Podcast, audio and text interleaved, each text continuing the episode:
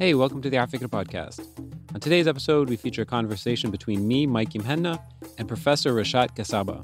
Reshat lives in Seattle and he's a professor at University of Washington. He focuses on Ottoman history.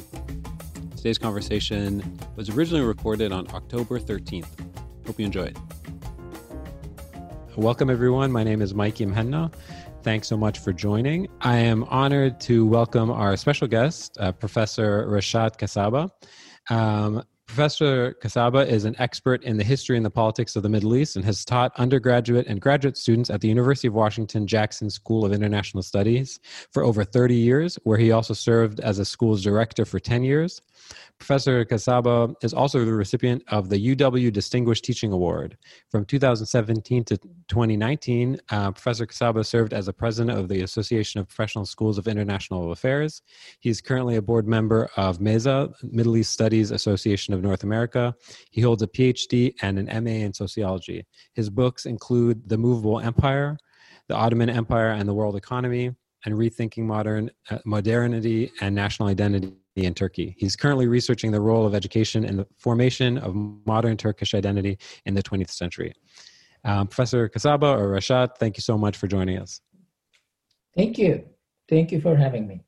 Um, you know, I think a good first question uh, would be um, you're Turkish, you grew up in, uh, in modern day Turkey, and um, you're you're studying uh, you know you're studying the history of uh, of sort of Turkish politics and the history of the Ottoman Empire, um, but you study sociology.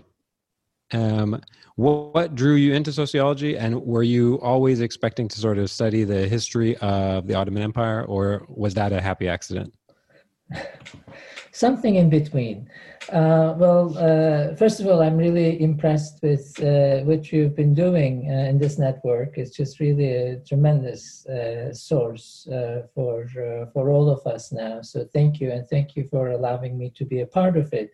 Oh, um, so um, my, um, you know, how I came to do what I do and how I do has a lot to do with the time that I grew up in Turkey. I'm not mm-hmm. quite the 1960s generation, but uh, came right after that. And those were really, really tumultuous times in Turkey. And those of us uh, who were in high school and uh, college in Turkey at the time uh, couldn't but be affected by what was going on around us. I mean, it generated uh, the, the, you know, the social movements, student movements, um, the political uncertainty, uh, repeated military interventions. I mean, all those things affected our lives and uh, invariably uh, led us to ask all kinds of questions. Uh, many of my friends at the time who were interested in what was going on around them started to ask questions why these things are happening and what are the what is the best way of understanding these and what can we do uh, but of course, it wasn't really at the time. It was it was more of a curiosity. Um, the route to really take this as a um, as a vocation, as academic career, uh, was a bit more um, wasn't exactly planned um, because uh, it wasn't really uh, for for our generation at the time wasn't something that was done very commonly. I mean, we were thinking about these things, but we thought that the way to deal with them was to learn about them and to learn about um, you know the background, the economics, etc. But the plan was basically to go and become a professional and hopefully make a contribution like that. Mm-hmm. Um, so when I was uh, in uh, at university in Turkey at the Middle East Technical University, I was fortunate to have a number of uh, teachers uh, who were young and uh, had come uh, from Europe and from the United States. And they came with all kinds of new ways of thinking about society, history, and understanding these social dynamics. And once we were exposed uh, to these new ways of thinking, um, I and several of my friends uh, became very clear that there was more to do in terms of learning about this. So the next step was to um, uh, to go on uh, beyond undergraduate and get a graduate degree. Um, and the connection, uh, when I think about it at the time, it could have been any kind of social science because uh, we thought there are economics to, to understand, history, sociology, anthropology. It just mm-hmm. happened that one of my teachers in Turkey had good connections with uh, what was then a really an up and coming uh, school of thought in historical sociology, led by uh, Professor Immanuel Wallerstein, who had just started a center uh, at the State University of New York at Binghamton at the time. Now it's called Binghamton University. Um, mm-hmm. and uh, and that was a more or less a direct route from Ankara uh, in Turkey to Binghamton, New York, into sociology.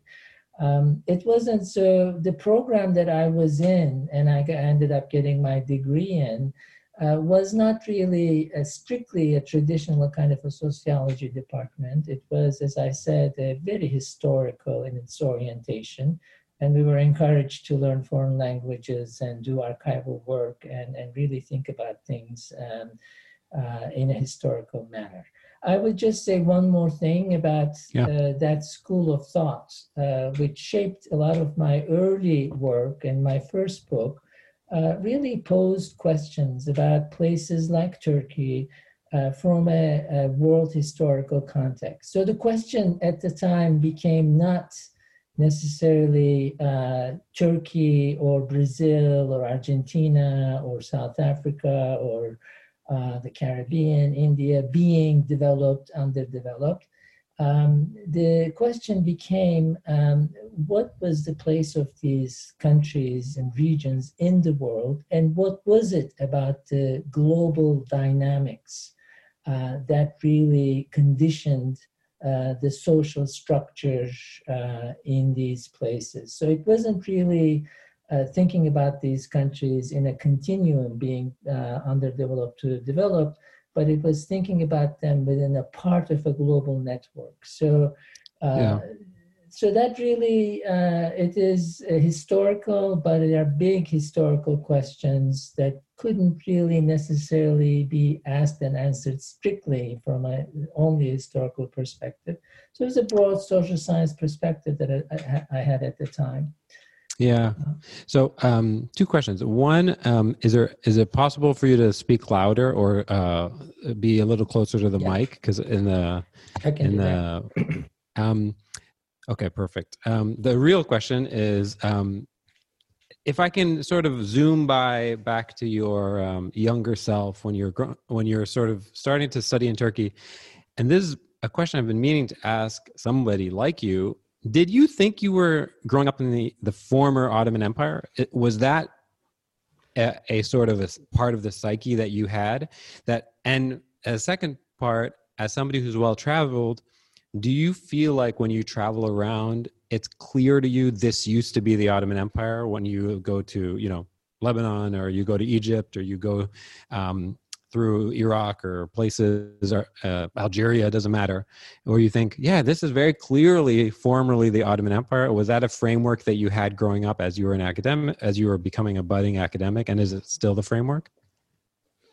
Uh, very, uh, it's very interesting. I mean, the first question is, um, it is. Uh, well, the answer is uh, not necessarily. In other words, when we were growing up, mm-hmm. The Ottoman Empire uh, was uh, in the background somewhere, but I think the whole, uh, not I think, I know the whole education and the way we were brought up, uh, we were brought up with the understanding that this was something that we left behind.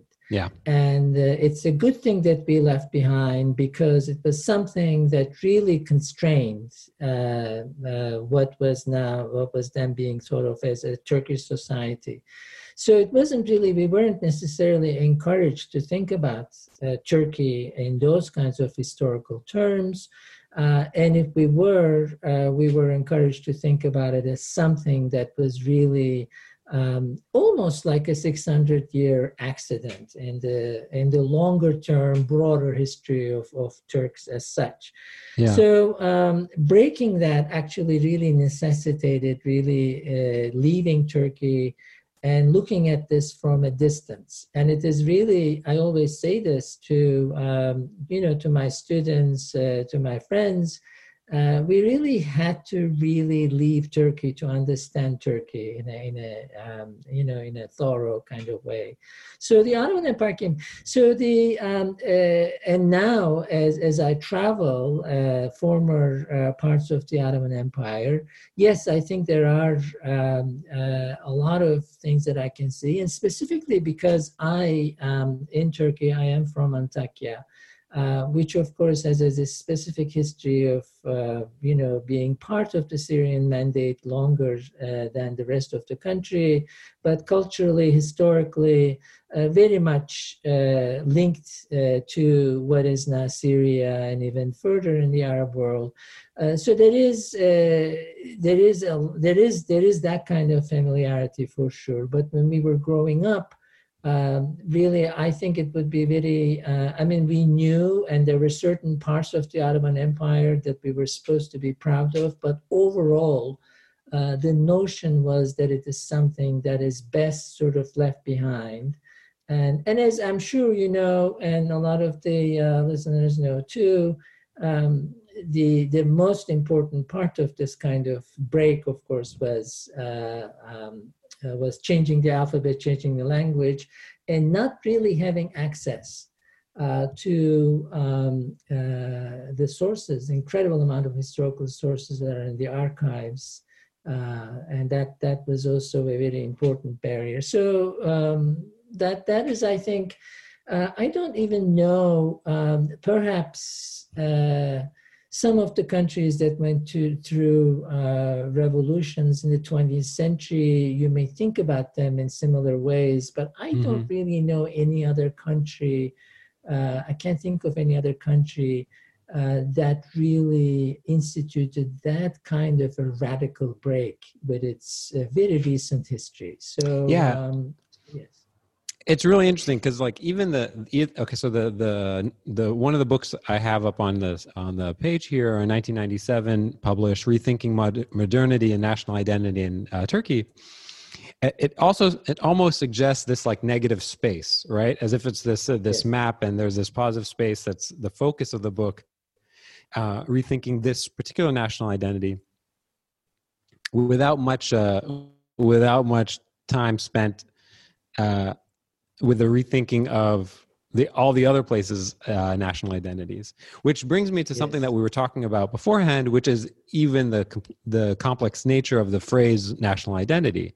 Um, and you know your this later work that I, I really want to talk about um, uh, a, a, movable empire I, if it's okay with you do you mind if i just read th- this this clip? Um, so you say, furthermore, rather than figuring solely as a carriers of descent, in many instances, migrato- migratory and nomadic groups actually med- mediated and imposed the will of the imperial center. It was particularly intriguing that the economic, political, and social changes that the empire underwent in its long history, roughly, roughly 1300 to 1922, and the Ottoman state's repeated attempts to settle the tribes seemed not to have affected the position and the prominence of tribal and other migratory groups. Tens of thousands of tribes, some encompassing thousands of people and animals, moved across great distances, cross cutting the Ottoman Empire, which at one point extended from Algeria in the west to the Iranian border in the east, and from Crimea in the north to the Indian Ocean in the south. So, this book, A Movable Empire Ottoman Nomads, Migrants, and Refugees, I think to me helps. Um, helps me with this idea of like what what a nation is, what a national identity might be, and the, the fluidity with which people cross those lines, particularly when an empire is so vast and it's in many ways borderless, and so people are sort of moving around. Um, my question is, what surprised you about um, what in the process of writing this book? Um, and what did it uh, sort of what did it force you to reimagine or rewrite in your head when compared to the rest of what you knew about Turkey and what you knew about the Ottoman Empire? Because it seems to be uh, a a book that may have a, may be filled with surprises. Yeah. Well, uh, yes, I um, you know, uh, the very uh, kind of, uh, I don't know, maybe the biggest conclusion, I must say, um, uh, after working on this book and thinking about it, uh, is the reversal of this very common assumption that shapes uh, our thinking today. And not only our thinking, but of course, the entire sort of policy making uh, in the world, in Europe, in the United States, all over the world. And that is the assumption that stasis, so the stability or stationary state of people living in fixed places with fixed identities, is the normal, uh, normal state of things. So uh, movement then is becomes something that is abnormal. Um, mm-hmm. It happens when it happens. It should be controlled. It could. It should be stopped. It should be avoided, and uh, and then people who move uh, consequently are abnormal people. So this is really uh, when you look at history uh, in a longish term perspective. And that actually, I must say, that's also the result of my earlier training and this historical sociology. Looking at these dynamics uh, from a long term perspective, you realize that actually stability, uh, creating these institutions and borders and identities and passports. Uh, is uh, these are all quite recent. Really, it is something that grew and became uh, widespread in the 19th century. And in this relatively short period of time, um, this kind of framework uh, has really captured uh, not only our imagination, but also uh, our thinking about ourselves, about our world, and about other people. So I think breaking that and seeing this kind of nations are not normal, they're not really a manifestation of some uh, eternal truth about a community of people, but they are uh, not only constructed, they're constructed with very specific political um, goals in mind. I think really uh, allows us to have much more of a dynamic understanding of our world. Now, I don't really mean to say, uh, I don't mean to deny the fact that people who are now um, you know, in a state of uh, migration or refugees, um, that they're not vulnerable, uh, that they not they they need they, they feel vulnerable, they need to be protected, and I fully understand why um, why the desire to have a safe place to call home is something that everybody deserves and needs. That's the reality of our world. But I don't think this is, uh, from a historical perspective, uh, I really fully believe that a world that insists universally on uh, on uh, on uh, staying in one place within uh, strict borders beyond walls uh, a world like that i think ends up really making uh, people a lot poorer uh, than they can otherwise be and i think that is really perhaps one observation uh, that comes out of this book uh, that I think um, is applicable to other contexts uh, as well. So, um, the idea of stasis. So, if you can sort of walk us through a little bit of the nature of the movement. So, first of all, were the were the populations that were moving throughout this 600 year period always the same types of populations, or was it the cyclical thing where certain uh, populations moved to new centers and ceased movement and then yeah. behind them another group uh, started moving? Or was it there were stationary groups and mo- and moving groups?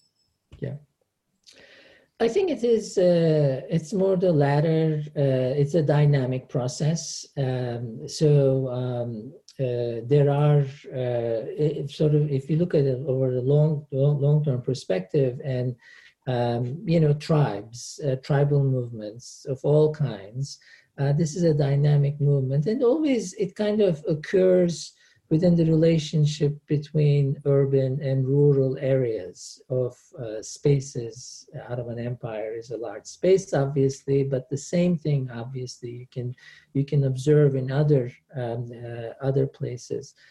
So uh, it is a dynamic relationship between uh, urban and rural areas. And historically, urban areas, uh, before nation states became the norm in terms of organization of, of communities in the world, urban areas always existed.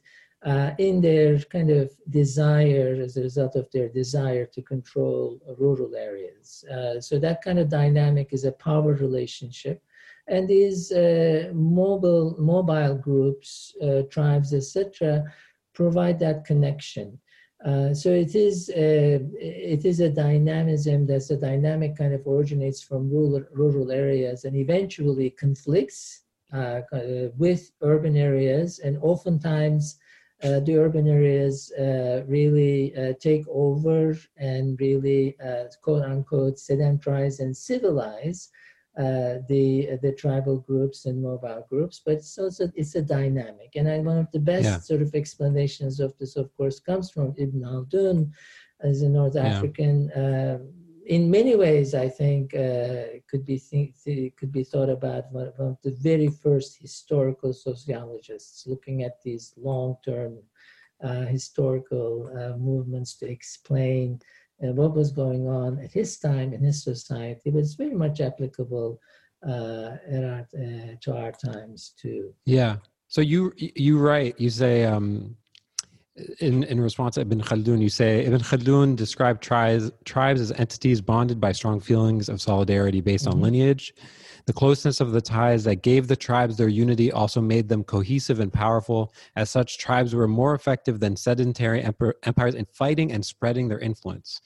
Can you give yes. an example of what that might look like? Which tribes were more successful than these sort of sedentary empirical forces? Um, what what examples sort of reinforce that point?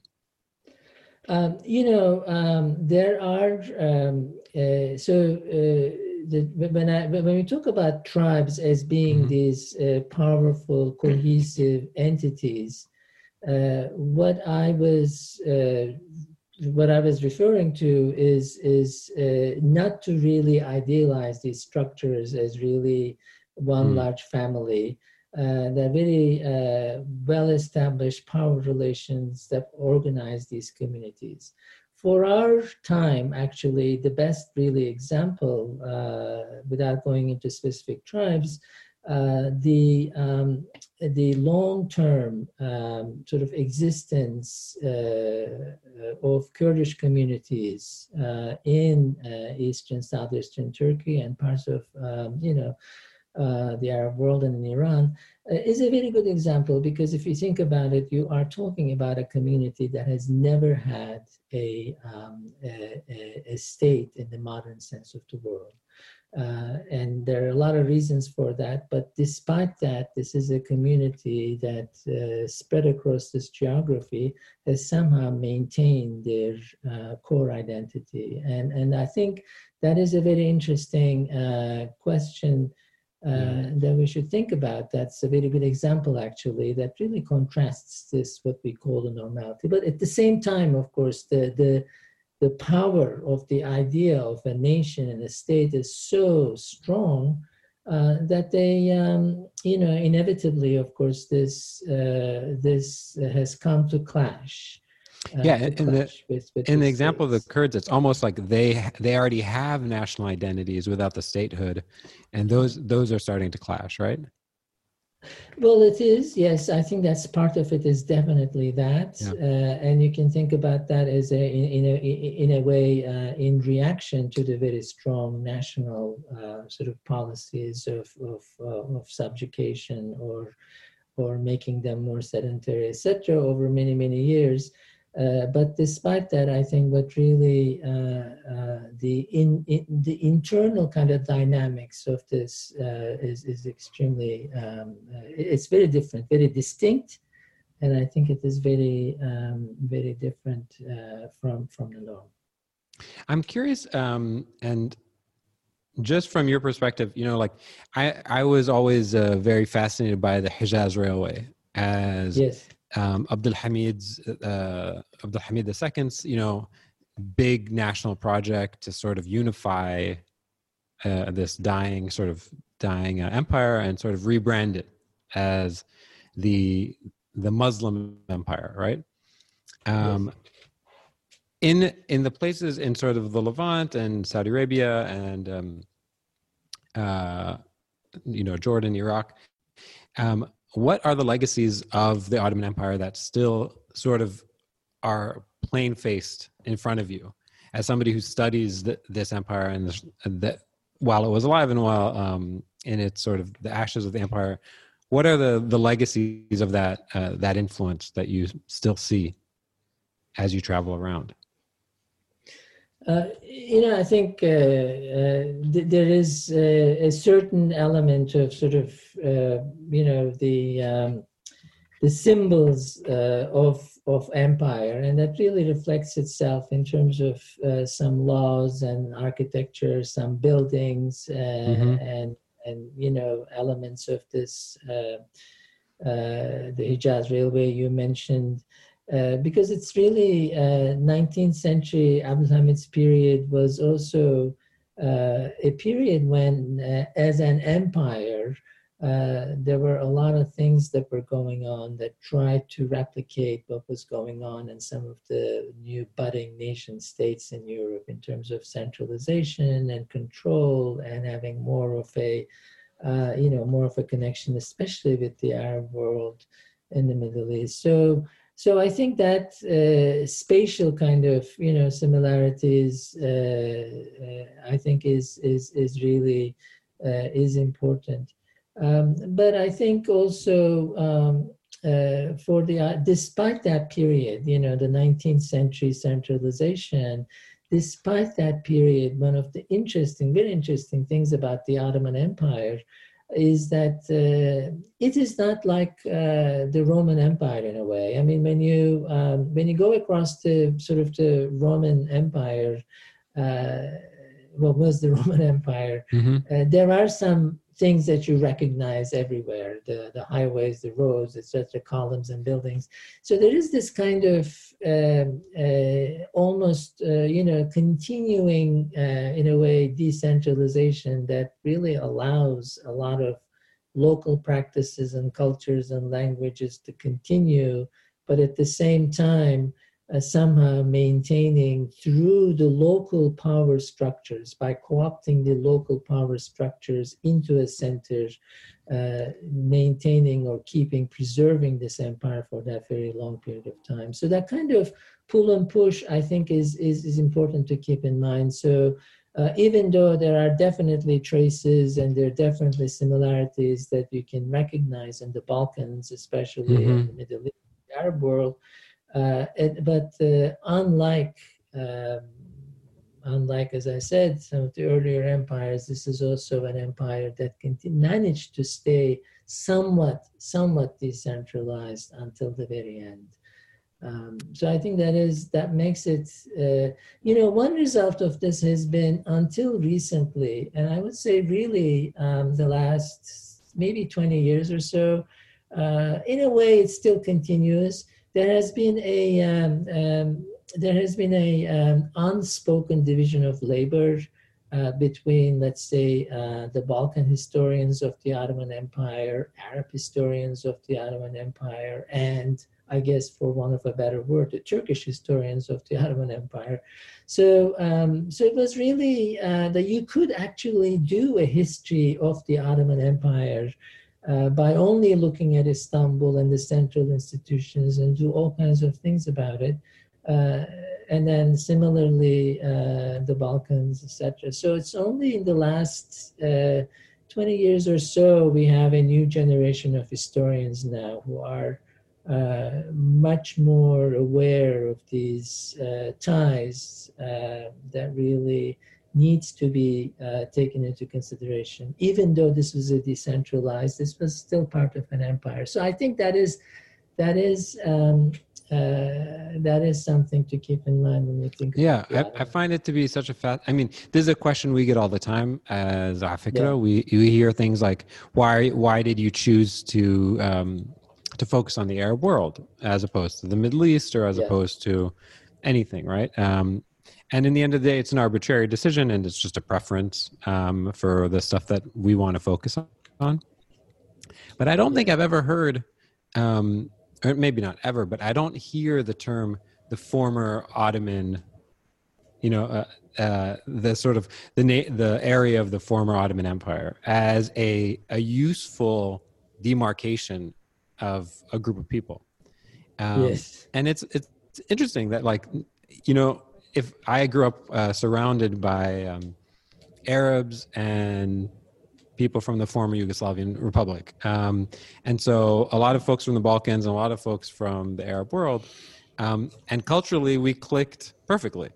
mm-hmm. Um, and I never once thought to myself, well, you know, we were all part of the same empire once upon a time. Um, is there something to that, or it's just we're geographically close and it doesn't matter?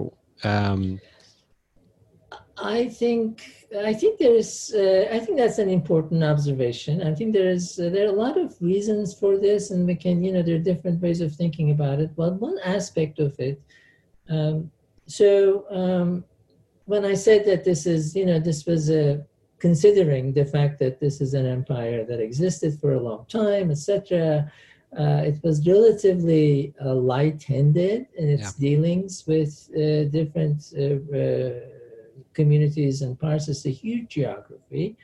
Um, uh, so many, you know, non-Muslim religions survived uh, throughout this period and, and continued to practice, etc. Uh, but at the same time, and I think there's some truth to this, uh, and and some of my colleagues that come from the, you know, the Arab side of this historical profession are bring this bring this bringing this up uh, I think in a forceful way, and I think there's some truth to it, and and that is the fact that this was uh, this was an empire basically. So there mm-hmm. is there is an underlying power relationship. Uh, it was uh, you know there was a center, uh, and center had its priorities, and they really imposed those priorities. So the give and take with the provinces really premised upon uh, the assumption that the interests of the center would be served.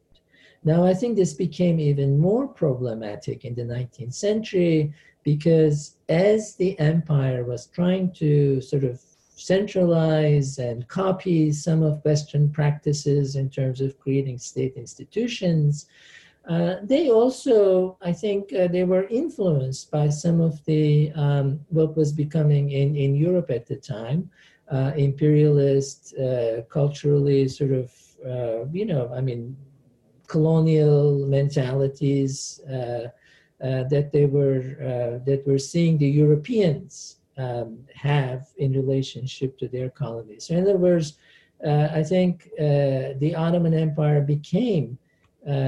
at that time, its relationship with some of its provinces became problematic because these were these become as the empire was becoming centralized, they become more and more uh, really the subordinate, dependent, subservient sort of uh, sort of seen as such uh, by the center. And I think that kind of relationship, so it wasn't really, I think it would be unfair to think about this as a one very happy family that mm-hmm. existed for 600 years in the common space uh, there were some periods, maybe it was closer to that, but overall, um, uh, the the power relationship I think is important to keep in mind. And this was, as I said, uh, an empire that somehow managed to survive for 600 years, uh, and that force I think was an important part of it. And of course, yeah. as we all know, it became increasingly more problematic within the context of, of course 19th to the 20th yeah. century. Yeah. Okay, well, there are a lot of questions in the chat, so we're going to do our little quick fire question um, before we get into stuff. So um, I'll try to keep you uh, to keep these quick. Um, so the first question is, what are you reading or watching right now?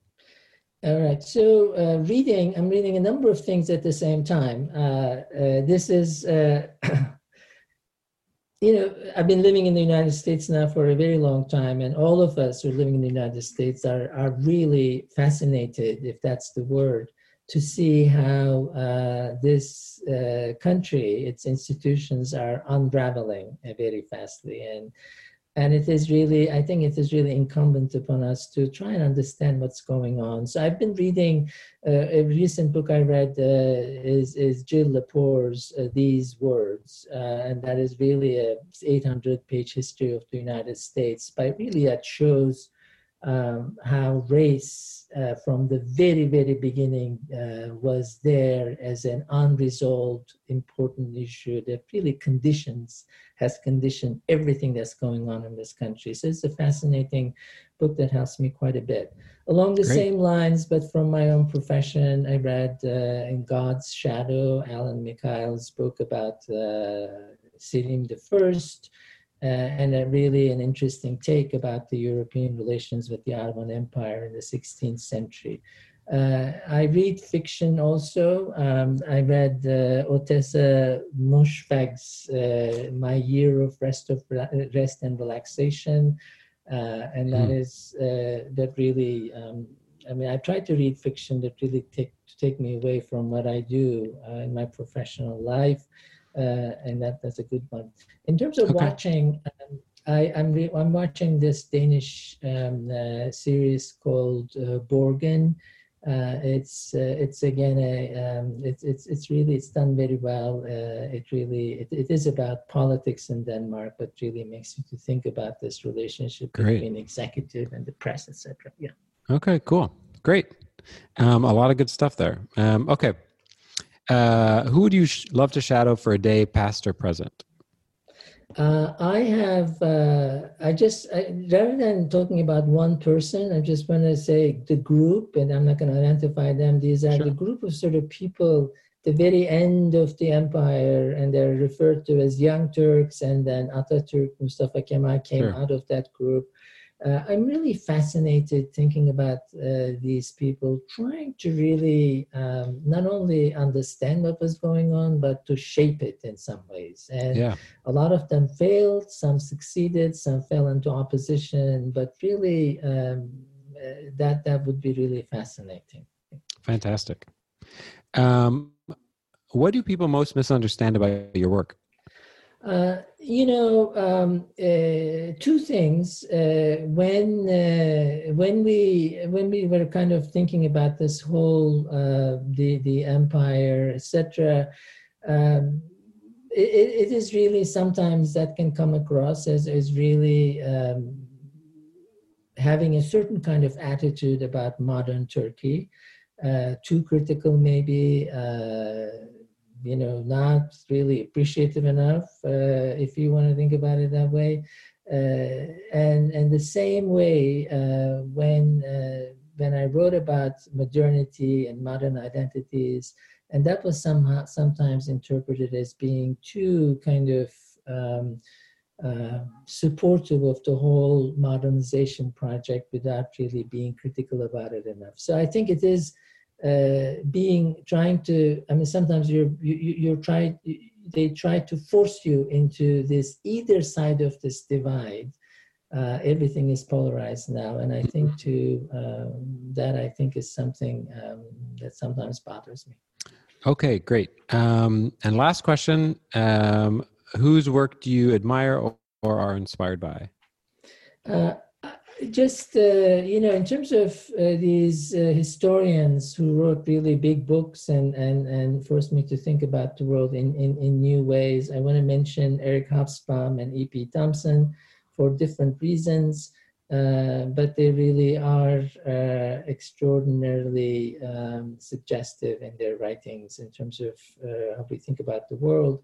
In terms of turkish history ottoman history uh, I think one of the most important uh, people, uh, I'm going to mention uh, Sherif Mardin. Uh, he's a political scientist, but more of a sociologist, wrote about culture in 1960s and 70s, into actually, I mean, passed away just a few years ago. Um, but really, in, in, in, when I look back at his work, um, it's really, um, it's, it's very um, way ahead of its time. Um, cool. Great. Okay, we have so many questions in the chat. So um, we are going to open up to everybody. So the order of the questions are um, Sarah, Crystal, uh, Lutuf, Sam, Usman, and then Marianne. So please keep your questions short. And Reşat, I'm going to try to ask you to keep your questions short as well. Uh, your okay. answers short as well. Um, okay. Sarah? Um, thank you very much for receiving my question. I'm going to try to be concise. I'm, a, I'm Syrian and I live in Brazil. Here, uh, the Syrian Lebanese community are referred to generally, amongst a lot of things, a lot of other things, as Turcos. And um, uh, this makes sense, of course, given much of the immigration has uh, to, taken place on, in the early to late 19th century, uh, and have, of course, a lot of them had Ottoman uh, travel documents. Um, uh, very, very, very little is known about the region today, other than the fact that they came from the Ottoman Empire.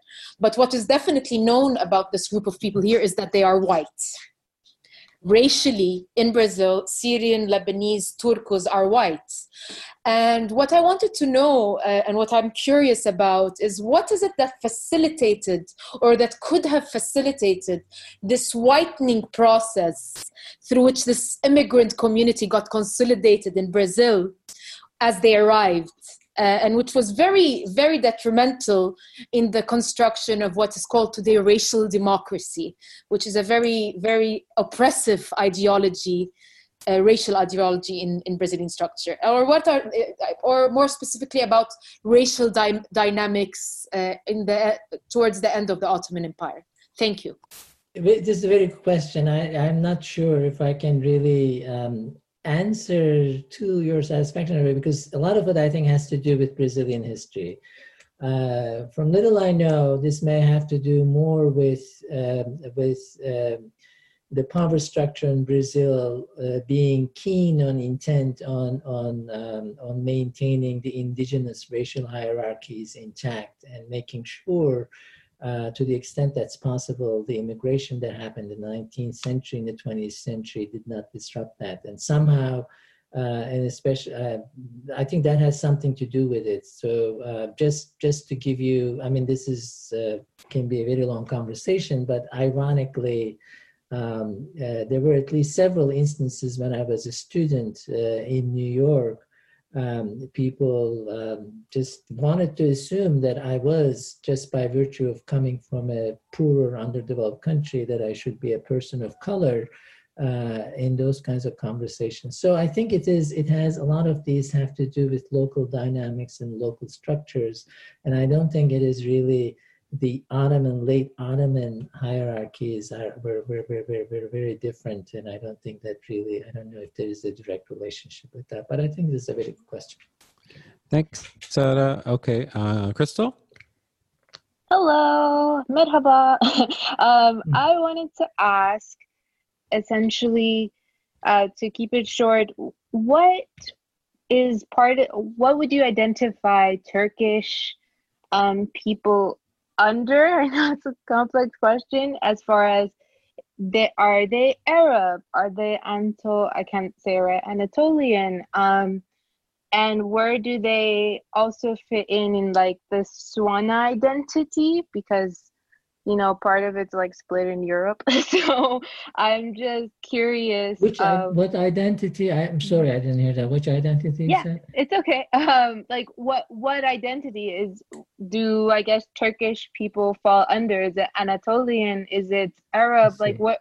Like what? What is it in the Swana identity? Um, especially since Turkey's like kind of cut in half. That's all. yes, uh, it's um you know, I mean, I think the best way of thinking about this is in terms of language. It's a distinct language, Turkish language. People who speak Turkish are very different from people who speak Arabic, and historical dynamics, how, where they originated, how they came from. Um, it's a it's a fairly well-known history, but origins of it is somehow mixed up. But it is not. Uh, so I think it is safe to think of you know some kind of an ethnic identity but when you look at it closely you also realize that there are a lot of overlaps and crosses. So so i don't think it's useful to think about it as if it is a category that is unchanging. It's completely separate and insular. Uh, but in terms of culture language etc uh, it is uh, it is a distinct group. I think that's that's a good way of thinking about it Lotov, you ready? Yes, hello. Uh, thank you, Dr. Kasaba and Mikey and Afikra for another interesting talk. Uh, Dr. Kasaba. Could you raise your voice just a little bit? Sorry. Yes. Can you hear me better now? Yes. Yeah. Okay. Uh, Dr. Kasaba, at the beginning of your uh, of the chat, you mentioned that uh, you were encouraged to leave behind uh, the part that is your past, uh, being a part of the Ottoman Empire, if I understood you well. So Mm-hmm. I'm really curious to know why that is so. Although the Ottoman Empire had a really great impact or influence on the whole world for five or six centuries. Mhm. I think uh, this is why um, uh, one of uh, you know Mikey's uh, quick questions at the end. I said I want to kind of uh, shadow these people at the very end of the empire.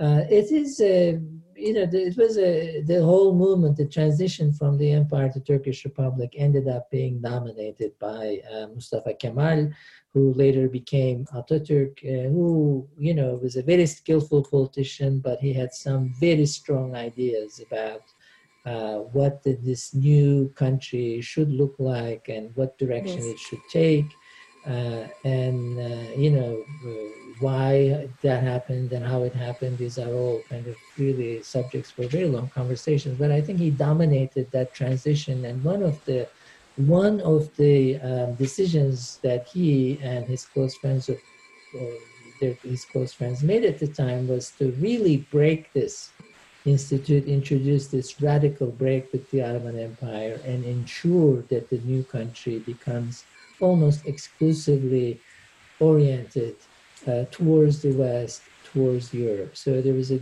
a deliberate uh, policy of cutting those uh, Mm. those links with the um, recent history. And just very quickly, and the reason in their mind, I think the whole collapse of the empire, World War One, etc., uh, were extraordinarily destructive, and they all had to do with uh, some Ottoman institutions and the way the Mm. Ottoman Empire was trying to deal with those uh, in the 19th century.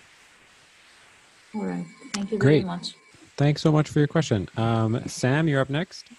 Thank you, Professor. Uh, this was interesting. I, I think you may have started to answer my question in the previous question answer, uh, but I, I was interested in knowing your, your take on Turkish politics.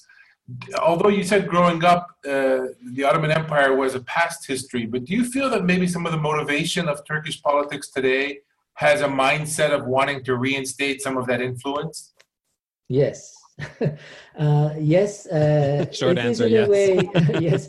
Well, I think it is. Uh, but again, just like uh, I mentioned Atatürk as this someone that's very strong opinions about how Turkey should should rule, etc. In in Erdogan, President Erdogan, we have another very strong uh, leader who has his own ideas about uh, what Turkey should be and, and how its relations should be with its neighborhood, with the Middle East. And part of it does look like re, you know, elements of reestablishing the Ottoman Empire.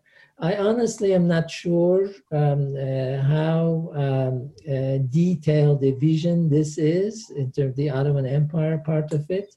Uh, but I think uh, I think there is there is that uh, it does look like that Turkey is a lot more active now all over the region, uh, the Caucasus, Syria, Iraq, Libya, etc. Uh, but uh, and I must also say that some of this now in Turkey has to do with uh, what's going on within the country, uh, domestic politics of Turkey, and this is one way of deflecting. I think attention from some of the difficulties, domestic difficulties, and think about this um, uh, regional um, uh, vision, if you want. Great. Thanks, Sam. Great question. Um, we have two last questions, one from Usman and then one from Marianne. Usman? Hello, yeah, can you hear me? Yep, got you. Um, so my question, Professor Kasaba, is uh, about the 19th century. So in sort of the mid to late 19th century, the Ottoman Empire itself faced a large refugee crisis, we can say, where you had people pouring across into the empire from former territories across Central and Eastern Europe and other places. And I wanted to know, what do you think was the impact of having all of these refugees come into the Ottoman Empire and the earlier Turkish Republic? Because I think the Ottomans were even the first country to have a ministry dedicated to refugees. So I'm sort of wondering what the wider impact of all of that was. Um, it starts really uh, mid 19th century. I think Crimean War is the first uh, first uh, big kind of it creates the first big wave of refugees. Uh, it has uh, it has had it had two I think two kinds of effect in what was going on in the empire in the 19th century. One has to do with identity. Um, and in a way, uh, these people were all either pushed out and they, they chose to leave uh, primarily because they were, they were Muslims. Uh, they were pushed away by primarily Russia at the time and other powers. So, so they were coming to seek refuge uh, in the empire. Uh, so dealing with this uh, increasing waves of people, I think that really um, created that's the second effect. Uh, and that was uh, institutions to to somehow monitor them, settle them, manage them, had a very important effect in the creation of some of the early uh, state institutions uh, in, in, in, the empire in the 19th century. Uh, so, um, and it is, you know, it had over the, the rest of the century, of course, it had um, it had a um, uh, it had really it had the effect of of changing uh, the uh, religious ethnic composition of the empire in in different parts of the world. It became part of this almost like this ethnic engineering as we move into the late 19th century. Uh, settling them in, in areas and, and creating new synergies and new communities. Uh, so it's a very interesting story. Great. Thanks so much. Marianne, you'll be our last question, um, and then we will sign off. Can you hear me? Okay. Um, I'm. Uh, thank you for uh, your talk. It's been really interesting, and I um, have been trying to follow the the tracings of the diaspora out of the Mount Lebanon region, and of course, like what everybody has been uh, saying, they're often identified, the people are often identified as Turks. Is there a way to backtrack? Is there an archive or a, a source that can um, kind of unravel the identities, the cultural identities of people now, so that I can at least get closer to what I'm hoping to find, which is uh, more the narratives that are aligned with those cultural ties? Um, you know, uh, only I only know this secondhand and third hand, other people's work. Uh, but uh, two two sources uh, appeared. Well, I should say three, maybe. Uh, family archives are, are are turning out to be very interesting. It's something that I I hope to to do as well for my own family. So that is kind of that is one uh, depending on you know the family, the network, etc. But that is uh, that is one one one source that people are using. The second is the uh, the the religious documents, the church records, etc. And that's related to that uh, the missionaries um, uh, who were all over the Middle East at the time, American missionaries, Protestant missionaries. Their archives and documents uh, are very rich. Um, most of them are in the United States. Um, and and then thirdly, specifically about the Armenians, of course, the orphanages that were set up um, in Syria and Lebanon, uh, and those uh, are also uh, are turning out to be an interesting source uh, in some some research. Uh, unfortunately, because the origins of this wave occurred at a time that was really, um, you know, almost continuous war and destruction many of these are very hard to locate. Uh, but those uh, I find, uh, I mean, they're not really, they don't give you a sense of a whole community or a wave of migrants, uh, but especially family archives are, are turning out to be very interesting stories about, um, about uh, what people had to do to, to survive that period. Thank you. Great. Thanks so much. Um, thanks, Marianne. Thanks to everybody. Um, Professor uh, Kasaba, thank you so much for joining us. This was really an honor to speak to you. And uh, you. it's also a treat for us to be able to think about this from a, an Ottoman perspective and sort of broaden our horizon. So I hope you enjoyed being on the, on the series. Um, did. This is a really thank you very much, and thank you for all the questions, and thank you for the very good work you're doing. Thank you. Thanks so much. Have a nice day, evening, afternoon, wherever you are, and thanks so much for all the questions.